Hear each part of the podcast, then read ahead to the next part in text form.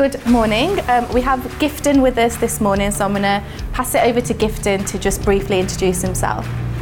So my name is Gifton Noel Williams.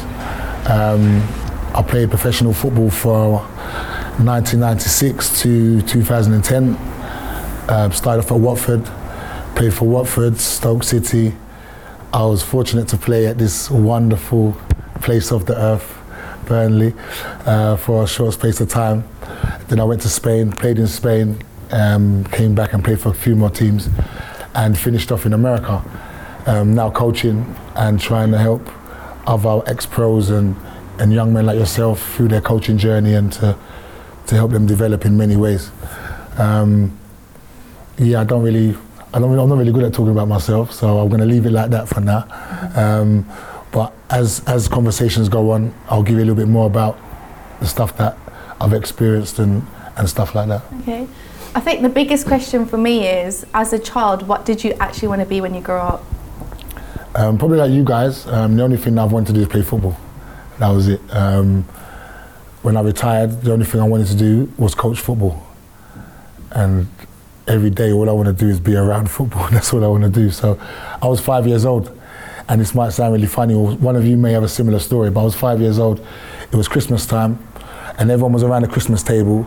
And as kids, everyone's running around, little kids running around. And my cousin bought me an Arsenal shirt. Any Arsenal supporters in there?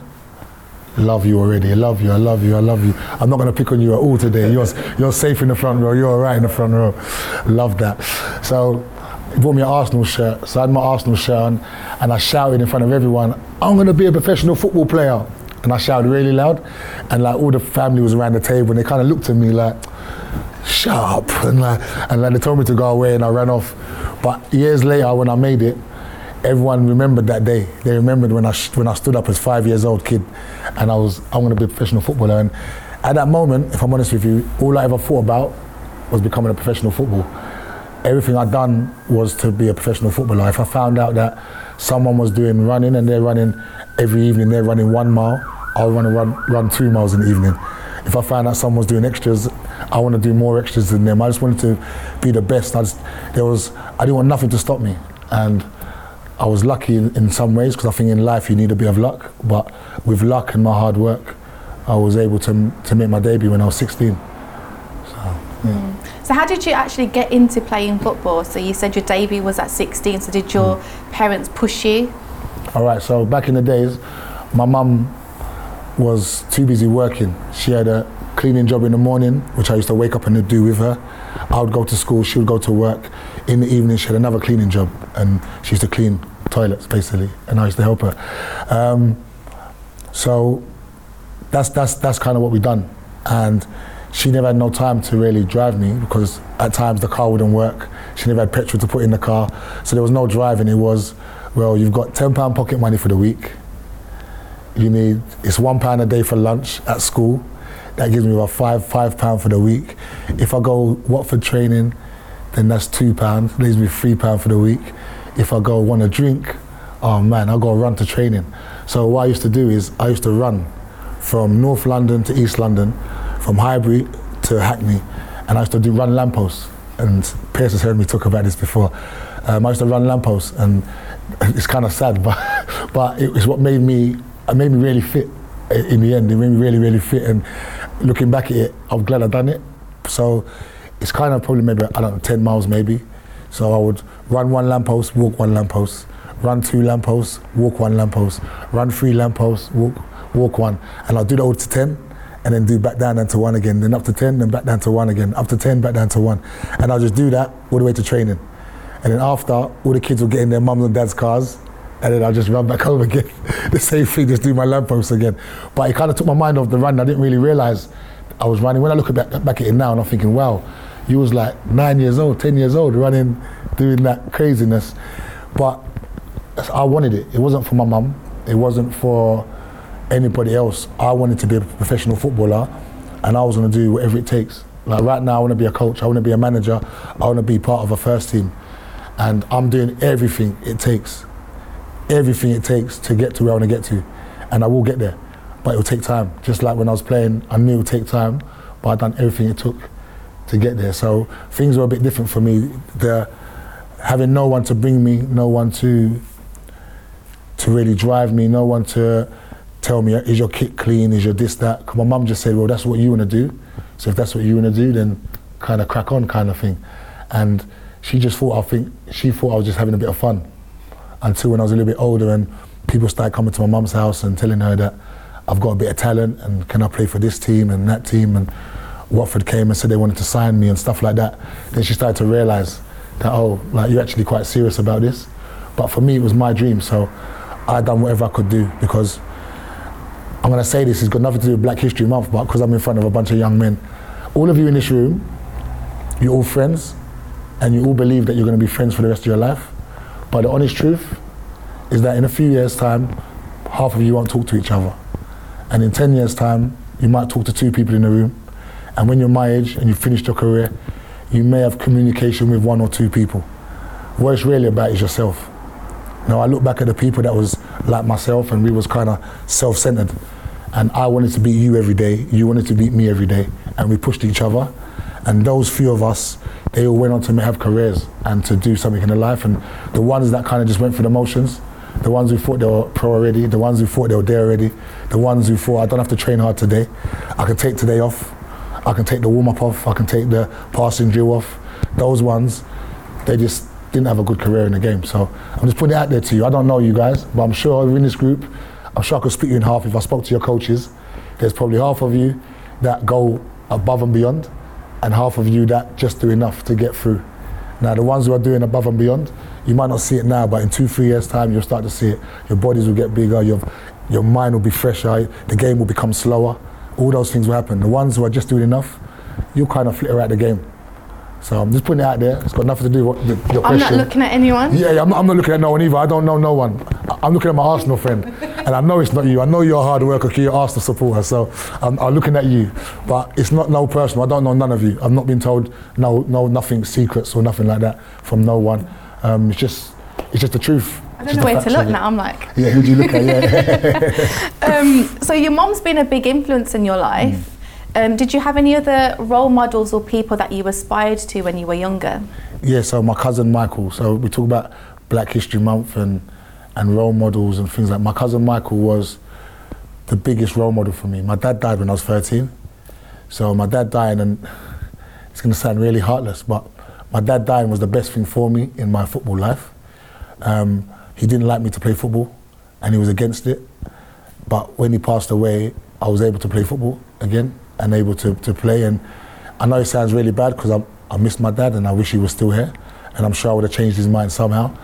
But by him being passed away, my cousin Michael was, he was my rock. He was the person who took over being my dad. He was, um, he was everything for me. You know, he was, he's passed away. He passed away of cancer a few years ago. But he was, he took over that I don't know. He, he, he, when he was your age, he got signed for Ipswich, and he never had the right advice. He never.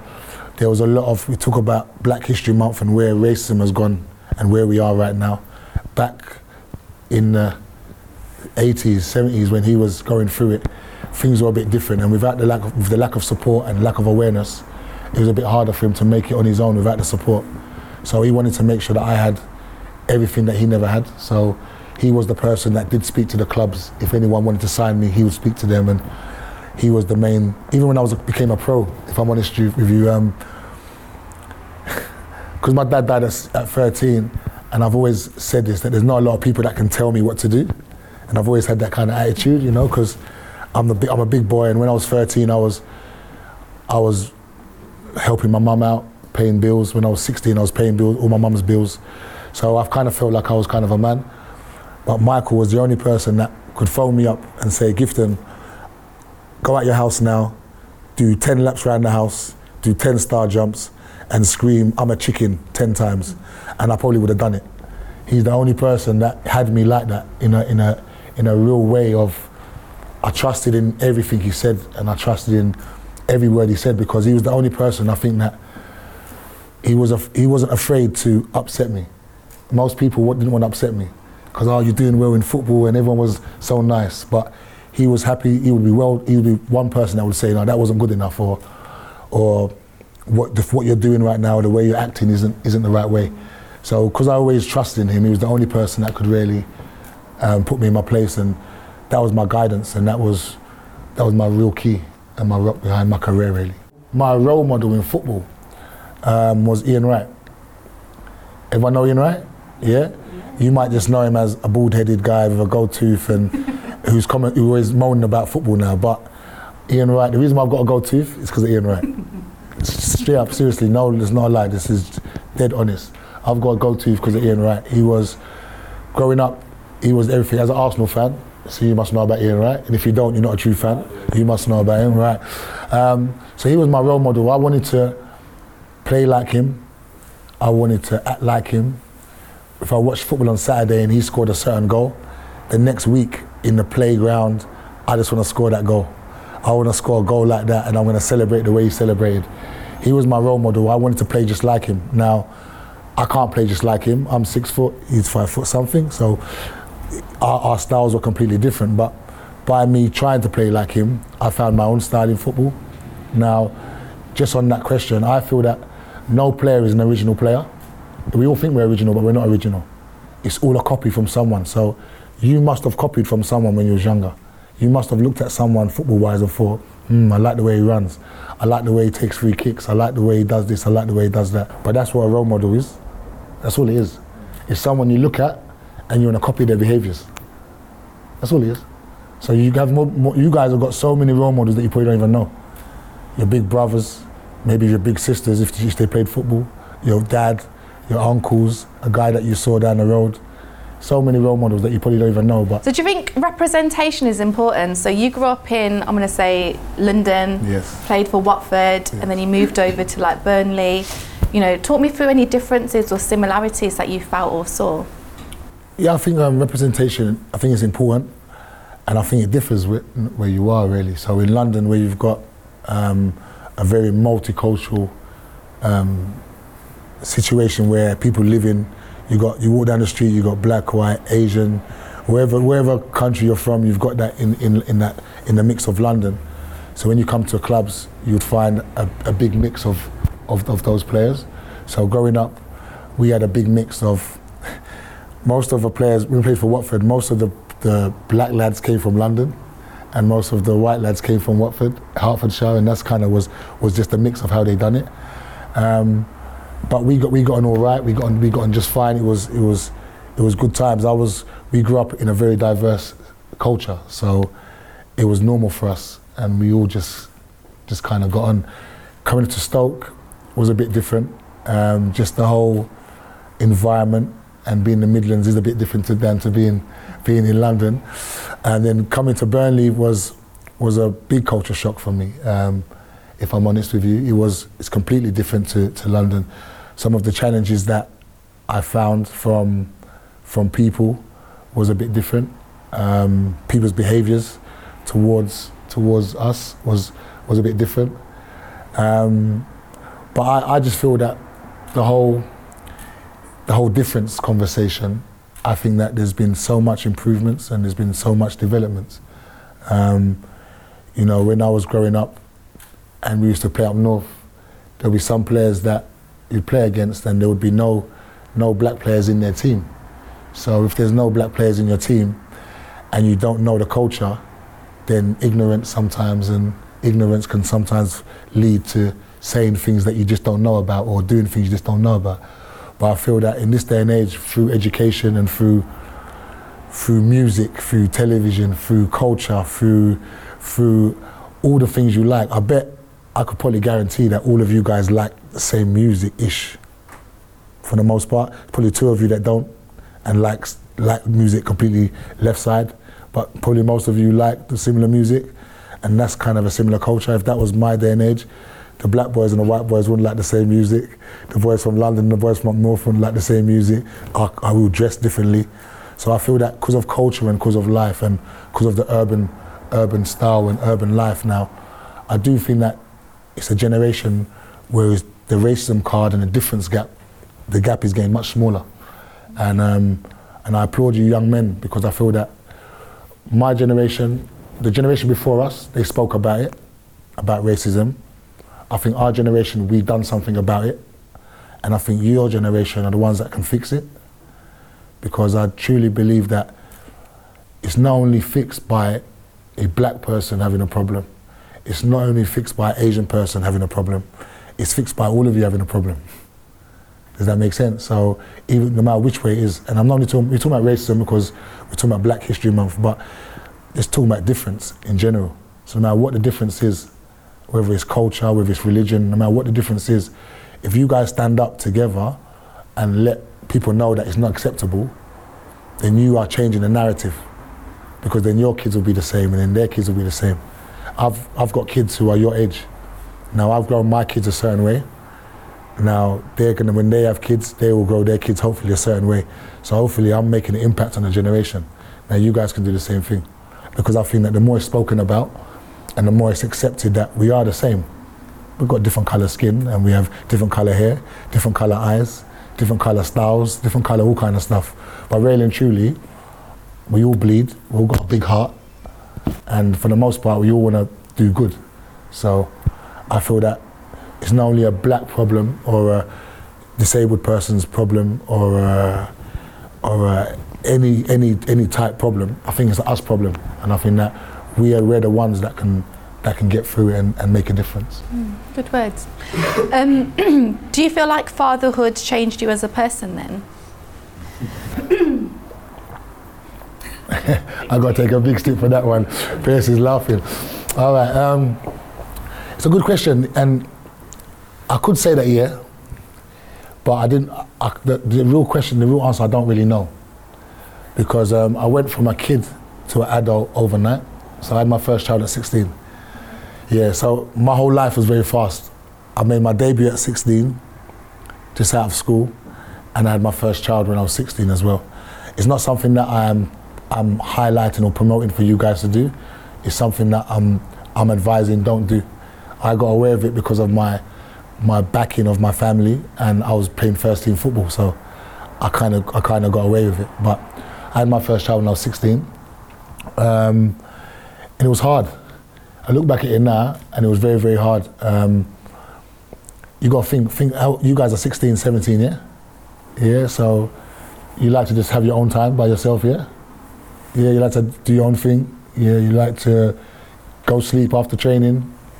Yeah, you like to be up until I, your coaches are not listening, but you like to be up to two, three, two, three o'clock playing. Um, uh, was was it um, Call of Duty?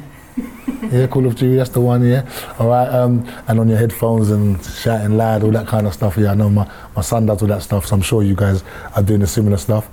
Um, but imagine wanting to do all that stuff but you've got a baby to look after. It, yeah, see, it's, it's, not nothing that, it's not nothing to, I'm not promoting it. Um, but for me as a person, if I'm honest with you, on one side, it's the best thing that ever happened to me because I had to grow up and I had to grow up very, very quick. And I thank God for my kids. Um, I thank God for all my kids, and I thank God that I was a young dad. Only because I'm on the other side now. So my daughter, my eldest daughter is 25. Big woman, my son's 23, my other kids go down. And I can have good relationships with my kids and I'm still young. So I've still got, there's a lot of positives coming at the other side of it. But if I wasn't a professional footballer, if I never had the family support and the loving support of the people around me, um, I don't think I would have been able to do it. So it's not something, as I said before, it's not something I'm promoting. But being a dad did gives you responsibility. Um, all of a sudden, I went from being in school, being in school just worrying about myself, to leaving school, and all of a sudden I got to worry about myself, my missus, and now this little precious rock of diamond that just come into my life that I'd probably kill anyone if they ever looked at her, looked at her wrong. And now I've got to look after her as well. And there was a lot of things. I look back at my career and there was a lot of sleeps. I lost a lot of sleeps. So a lot of times when I should be, I've been sleeping. I wasn't sleeping. I'm shopping because you're a dad. You have to do these things.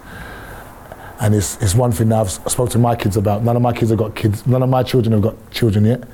And it's something that we spoke about a lot. Wait till they get a bit older, have their careers in, in motion and get their life in motion and then go into fatherhood. But yeah, to answer your question in a very I've kind of gone around the houses. But yeah, to answer your question, being a father has matured me. Yeah, it has matured me, and it, it showed me something different. I think when you're only worrying about yourself, you're you're almost selfish to a certain degree because you can be selfish. But then when you have a fa- when you're a father, you have you, everything I think about. I have to think about another two, three, four, five people. So yeah, that does um, change the narrative a bit. Yeah. And naturally, through your footballing career, there's always certain setbacks, whether they're injuries or going to a club that you think actually have I made the right decision about. Um, so, talk me through like what does resilience feel like to you, and what did it look like? Yeah. Did you Well, yeah. face any? I've got loads. Setbacks. I've got loads to tell you. um, yeah, so so I, I- started the story before when I was talking about when I was 16. I made my debut. Right. So let's roll back. Let's roll forward two and a half years, three years. So three seasons have gone. Um, I'm killing it, by the way. I'm absolutely killing it in the first team. I'm, I'm killing it. Every week I'm in the newspapers. I've got to tell you the truth. It's the truth. I'm being honest. I'm, I'm normally don't talk of it like that, but it's the truth. Um, I was in the newspapers every week. Um, Arsenal, Arsene Wenger just came to England. Arsene Wenger was after me. Tottenham were going to take me. Newcastle, Wimbledon. I was playing for England under 18s with Michael Owen. He got moved up to the under 21s, so he told the coach that he wants to play with me. So I got moved up to the under 21s. I was flying like life was just, life was great. I was, I was going to the top. Everyone was telling me I was, I could feel it. I was playing well. I was top goal scorer. And then we played a game against Sunderland in 1999 January, and I just scored probably the best goal I've scored in my life. It was from like a really long throw in. I've chested it and volleyed with my left foot and banged it in. We won the game. We was winning 2-1. Five minutes later, there's been a loose ball that's bouncing up. I've tried to nick it past the defender because I'm in on goal. And you guys will never experience these kind of tackles, but I'm sure the staff in the background know these kind of tackles, so they know. He gave me a two-footed, great tackle. So basically, if someone done that on my team, I would have been saying to them, "What a tackle! Great tackle!" but I got it done to me. Um, that tackle broke my kneecap. Um, broke my kneecap at that. sta- Yeah, yeah, oh yeah, it's painful. Yeah, broke my kneecap at the time. Um, then three days later, um, I couldn't walk. I couldn't walk. I couldn't do that. I couldn't clench a fist. No one knew what happened to me. What's gone wrong? Um, through blood tests, doctors' appointments, all kind of stuff, they found out that I've got I had rheumatoid arthritis, and I've got it in all my body. And they didn't know how I had it. They didn't know how we got it, but I've got it. So um, at that moment, I've just been told now by three or four specialists I have to retire. So could you imagine my head? I've gone from I'm going to the Premiership next season. So at the end of this season, everyone's telling me this is January, by the way. It's in January of that season, and I'm t- being told in May, I'm gone. I'm going to Newcastle or Wimbledon, or I'm going to Arsenal or or Tottenham. I'm, I'm, it's the done deal. It's just which club I'm going to. And now I've been told a week later, you're gonna have to retire. So that was interesting. Um, being were you? 19. Okay. Yes, I was 19 at this time. So being told that basically if you play, you're going to be a cripple by the time you're 40. So you can't play, you must retire. Went to Graham Taylor had me in a specialist probably every two, every two, three days. So I saw maybe 10 specialists in a, in the space of two, two, three months. Everyone said the same thing. Um, you have to retire.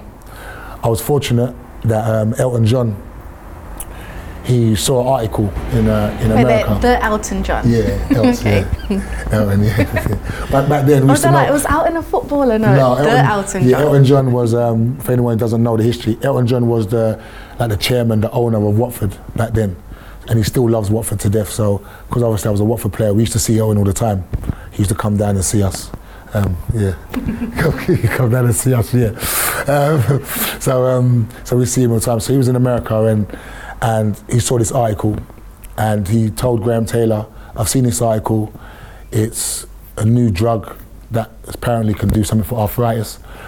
Um, let's try it." So he paid for everything. 'cause The club never had no money, so he paid for everything for me, paid for all my treatment, and basically he saved my career. Really, yeah. So um, and after that, my career was never the same. I was never the same. Um, you couldn't really move. I couldn't really train no more. Like I don't know, people at Burnley might tell you stories of me not training. I don't know, but if you hear any stories of saying that I never used to train, it's quite true. I never used to train. Um, I was just it was just play, recover, play, wrap yourself up, recover, play, wrap yourself up, recover. And if I could, if I had a good couple good days, then I would try and train. But um, yeah, so that was my career basically from 20 to 30 was just wrapping myself up to see if I can get another game in. So within that, I kind of said it as it was just easy, like it was a walk in the park. But it was a lot of hard times. You know, there's you guys are probably going to go through some stuff during your career when someone's going to tell you something you don't want to hear. So some of you may get told you're being released. Some of you may be told you're not getting a pro contract. Some of you may be told all kind of other stuff, and you're going to hear this as your career goes on. It's about being strong, I feel. Um, you know, I think that one person or 10 people told me that I have to retire, but the 11th person told me that I can have a career. So it depends with you guys. If you get released by Burnley, if 10 people tell you that you can't get a contract, are you going to go for the 11th person and try and get a contract somewhere else, or are you going to give up? You know, if you get injured, are you going to let your life your life just go away because you're injured, or are you going to bounce back? You know, I was injured for the, that one. My knee was a year and a half. I've had I've done my ACL. I've had a couple groin operations. You guys will experience some of this in your career um, because um, that's just part of football. But you have to be strong and you have to, as I said before at the beginning, I said when I was five years old I want to be a professional footballer, and there's nothing else more important to me than that, as for me. So, and if I didn't make it as a, as a professional footballer, I would have become a coach when I was much younger, because football's that's all I know. So. Um, so yeah, that's my little bit of resilience there. Early on, you said something about your the best goal you ever scored, and I was going to say no. The best goals you ever scored must be your hat trick, because apparently you scored your first ever hat trick at Burnley. How did my that only go down? hat trick. I only scored one. Yeah, yeah, that, that was beautiful. That because that's there. Um, well, my time at Burnley. That's another point. Resilience. That's that's a, that's a good story for resilience as well. My time at Burnley wasn't the best time of my life, if I'm honest with you. Um, the manager at the time and me did really get on. Um, he never understood my arthritis, and he, yeah. So we had a little couple of debates about ice baths and and and, and stuff like that. So um, it just didn't really click. But one of my best moments was at this club on that pitch, and it was against Barnsley. It's funny because that game I was I was out in the cold. Uh, me and Steve Cotterill wasn't really getting on. Um, I was out in the cold. I wasn't involved in the 18. I was just training, wrapping myself up, training, just not playing at all. So this game here, someone got sick. Someone got sick. So I, I came to the game to watch the game, like as players do, the extra players as normal. So I came to do that, and then I got told Branchy was sick. So the gaffer wanted me to be on the bench. So I was like, okay, I'll go on the bench. So I was on the bench, and within 20 minutes, we was 2 0 down, and someone got injured. One of the strikers got injured. I can't remember who got injured, but someone got injured. So I had to go on. So yeah, so he put me on. I was quite surprised I went on, but he put me on, and I scored my only ever hat trick outside there. It was a great moment of my life. Yeah, I must, I must admit that was it wasn't my best goals I've scored, but it was the greatest moment. Yeah, to score a hat trick. Um, it's the only hat trick I ever scored in my life. And yeah, it's only one, but at least I got one. So I, I love the one. I love the one. You mentioned that you, you really want to be a first team coach. So, what does the coaching opportunity or the landscape currently look like? It doesn't look good, if I'm honest with you. I don't want to quote you, but I did find a quote online where you talk about um, unconscious bias Yeah. and the coaching system. Yeah. It's quite controversial, but let's open it up. Yeah, um, I, I, I do believe that there is a, a unconscious bias. Um, I believe that there's a lot of people that are qualified that maybe. Well, I'll talk about myself. I won't talk about other people. Let me talk about myself. I'm qualified. I've got the experience of of life. Um, I've got the experience of young young people. I've got the experience of of playing football. I've got the experience of playing in different countries. I've got the experience of handling coaches. Um, I've got the experience of developing players, um, but I still can't get a job, even as a under 18s coach. So I have to look at that and look at unconscious bias because there's people that are getting the jobs who have not got the playing experience that I've got. Um, I've got right now I'm doing my pro license, so that'll be the highest badge. But there's people that have like a B license and will get the job over me. Um, I've been told so many different excuses from a coach is has done an audit before. So because this coach has done an audit before, they're going to give him the job because they're going through an audit. Um, I've been at so many different. I've gone. I've been told that they're going for someone younger, who's fresh. I've been told so many different excuses, and I do believe there is unconscious bias. But I, me complaining about one thing is one thing, but also I think there's solutions, because I think that with education and with people getting to know people, that's the key. Because if you don't know me, and I just come to you and I try to give you some form of information, you might not take that on. You don't know me from nowhere. But if you know me and you get to know me a little bit and I give you some information, you might take it on. So that's just in life, I believe. So I think, I think that black coaches, myself, and it's what I've been doing basically is getting to know people. Getting to know people. If you know me, then you can judge me properly.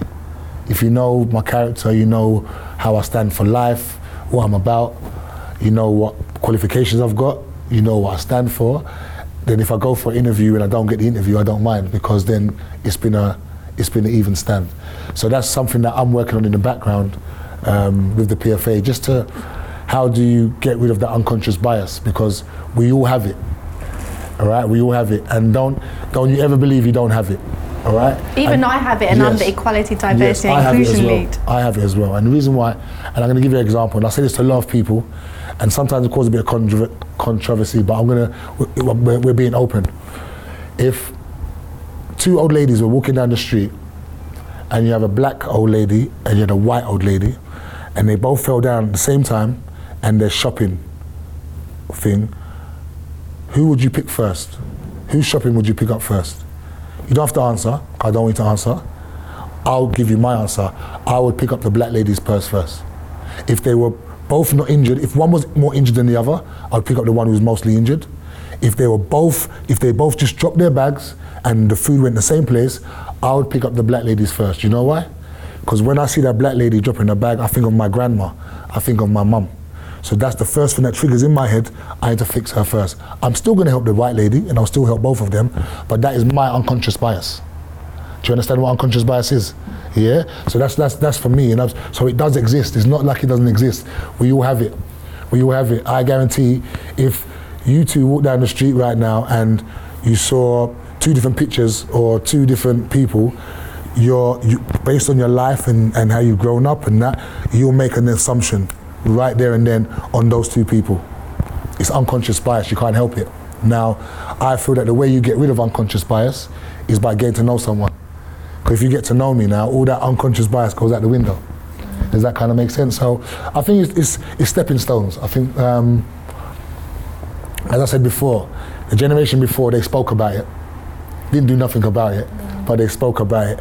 I feel that my generation, people like myself, I'm willing to sacrifice my own career so that someone else behind me can have a career, if that makes sense. So I don't mind talking about it, upsetting some people if that's what I've got to do. If I don't get the job, that's fine. There'll be someone who's very good behind me that could come through because I feel that that's how that's how change happens sometimes. The person that makes the most noise don't necessarily get the job, or it's someone else maybe that comes through and and it happens for them. So I'm talking about stuff, but not in an angry way it's, it's not, I'm, not in, I'm not angry about it. It's life, and I feel that through education and through conversations, that's how you can change it. But if you don't talk to people, then you can't change nothing. So that's that's Conversations ultimately give you perspectives, and you know sometimes your perspective is different to other people's, but you'll always find common ground, even if you are having an argument with someone. Deep down, like if everyone's ever argued with a parent and you know they're right, but you're still there, like trying to stand your ground, like that's still your common ground because you know you might be in the wrong. Um, but you know, having these open conversations offers you that perspective, and it is a proactive thought. Um, I want to just close up and just talk about you know, you said talking about what you believe in and what you stand for, and even if that means sacrificing X, Y, Z. Um, but let's look at it in a bit more of a positive light. So, you know, the newer generation, so your Marcus Rashfords, really advocating for things that they believe in and things that they might have firsthand been impacted by. You know, what can future athletes do in terms of advocacy and sticking up for what they believe in? Um, I'm a, you got Marcus Rashford, and Marcus is on a national, international platform where he can touch the world, basically. Um, and I think the platform that he's got, with what he's doing, I think is great. But I don't think you get a million of Marcus Rashfords. But I think there's a million of us, just normal people. And I think that that's how we make change. Sorry. Sorry. That's how you make change. As in, I, I can't influence the whole world, but I've got my own little section. So where, where I'm where I'm live where I live not where I'm from where I live in St Albans, that area and a bit of North London, I've got projects going on that we help we help people that um, can't afford can't afford football. We we give free places for kids for camps. We we give them meals. We we help kids who haven't got kits. We buy them uniforms so that they can come to training dressed dressed okay. I'm doing things in my little in my little corner to help those that are around me because I'm not Marcus Rashford. So if I went and said to everyone, I want to do this, who's going to listen? There might be a few people, a few thousand people may listen, but that's it.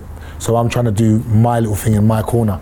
And what I'm trying to say to everyone else is if everyone does their little thing in their little corner, then sooner or later we'll all meet up together. If that makes sense? Yeah? It's like a puzzle, yeah? A puzzle. A puzzle's a one big picture. And that big picture of the puzzle, that's the bigger picture of it being a better world where people help each other, where we help the young people, the young people that don't have nothing, we give them just the right support. All these, all these, all these things that we want to do. But one person can't do it by themselves. But I think if we're like a puzzle, I've got my little section I'm doing. I know that I've got other friends that I played with, other ex-professionals. They've got little, their little projects going on. And I feel that if everyone just keeps on doing it, sooner or later, we'll fill that picture of the puzzle. And then we'll have people like Marcus Rashford will be like one big piece in the puzzle. And then we'll be all the little pieces around the outside. Does that kind of make sense? So that's how I kind of see it myself. I feel that the big effort that Marcus is doing, I think is fantastic. And I think he's, he's realised that he's got a voice and he's got a platform where people listen. And I have to, if I ever meet him, and I'm sure I will soon, one day, I, I would shake his hand and amend him for what he's doing. But don't just think because you're not Marcus Rashford, you can't do nothing. That makes sense, yeah? You can, you can do stuff, even you guys, as yourself, you can do stuff. I'm sure you're all from an area maybe it might it might be a posh area, it might not be a posh area. If it's if it's an area that has loads of money, then maybe they might not need help so much. But if you're from an area where, like myself, a lot of poverty, a lot of there's a kid like yourself that that maybe needs some form of help. What can you set up as a young person right now with a couple friends so that you're helping some people in your local area? Can you get boots for them? Could you get clothes for some young people so they could play football? Could you get sponsorship so some young people could get academy training. There's loads of things that you can do, and it doesn't have to be massive. When I was playing, I thought that everything had to be massive, had to be a big agenda, had to be a big thing. Now that I've retired, I've realised just all those little things just add up to be something really big. So that's the answer. That's the answer to that. Yeah, some final words for me. You also don't have to be a first team player to make a first team difference. So if any of you have any ideas or you know want to push for something like come find me or come approach Helen and um, Ian. Um, I'm sure we can figure stuff out. Um, so, you know, one of the reasons why I called you over here today, Gifton, was it is Black History Month, and over in the UK it's celebrated in October. Um, the, the, the big theme is proud to be. I'm going to let you elaborate on proud to be and why Black History Month is more than a month. Yeah, um, for me, I'm proud to be black. Um, I'm proud to be black because, and the reason why I say the way I say it, I don't walk around the, the, streets every day saying I'm proud to be black. I think people can see by my smile I'm proud and I'm happy and I'm a happy person. I'm proud to be black because I think if you just look at history and you look at what was perceived as history, some of the history that I grew up with, I've realized that necessarily wasn't true. So if you look at when England was being built, a lot of black people came and helped London, especially London, to get built. London wouldn't have got built the way it is with the undergrounds and all this stuff if it wasn't the Windrush. There's other things that happened, and I'm proud of I'm proud of those things. I'm really, really proud of my culture, and I feel that it's something that, as a black person, we should be proud, and we should be proud of all of the great people that have come before us and done some wonderful things. Um, when I really search black history and I look at some of the things that have been invented by black people that I never even knew, I think the light bulb, light bulb, the light bulb and what or something was invented. There's a the, the um, elevators. There's a bundle of other stuff that was invented, and I've, I just never knew this growing up. If I'm honest with you, so it's kind of I'm proud. I'm proud of what what black people have done. I'm proud of what we've tried to do since we've come into this country.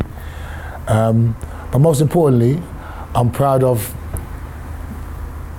of life, if I'm honest truth, and I'm proud of where it's come. Because Black History Month before was just we do loads of things for the month, and then that'll be it for another 11 months, and then we pick it back up again.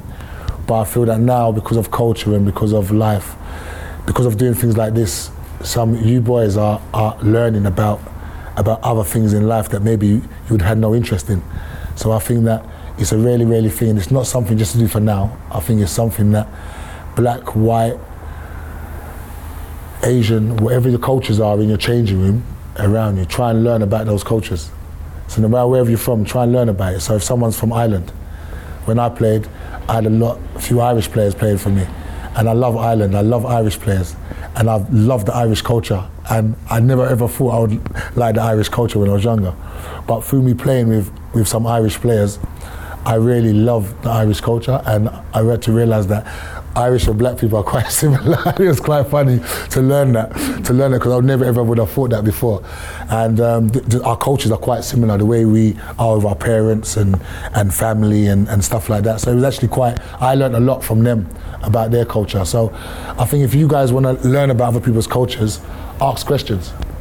Ask questions and, and be open to, to, to, to answer those questions. I tell you what, the, the amount of lessons I've learned and the amount of things I've learned from football is just beyond football. Life lessons, you know, life, life, life lessons that no matter what I do in life, I take those principles with me, and they, they're with me all the time.